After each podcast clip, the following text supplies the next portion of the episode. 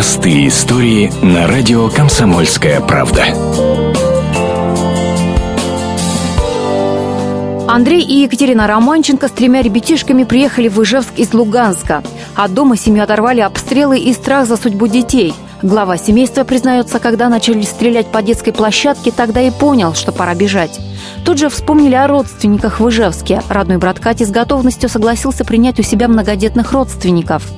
Андрей мужчина рослый и видный, признается, если бы не трое ребятишек, сидел бы сейчас в ополчении. Но страх за семью все же взял вверх. В Ижевске брат жены без вопросов приютил семью, дал крышу над головой.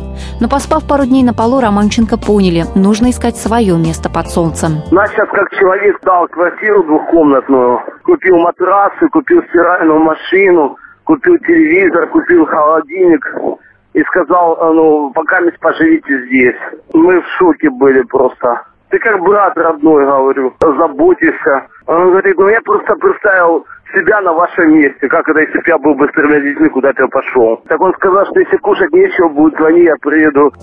Романченко хотят остаться в Ижевске, получить российское гражданство, найти работу и зажить счастливо. Они верят, что это здесь возможно. Надежда Имполитова, Григорий Беляев, Радио «Комсомольская правда», Ижевск.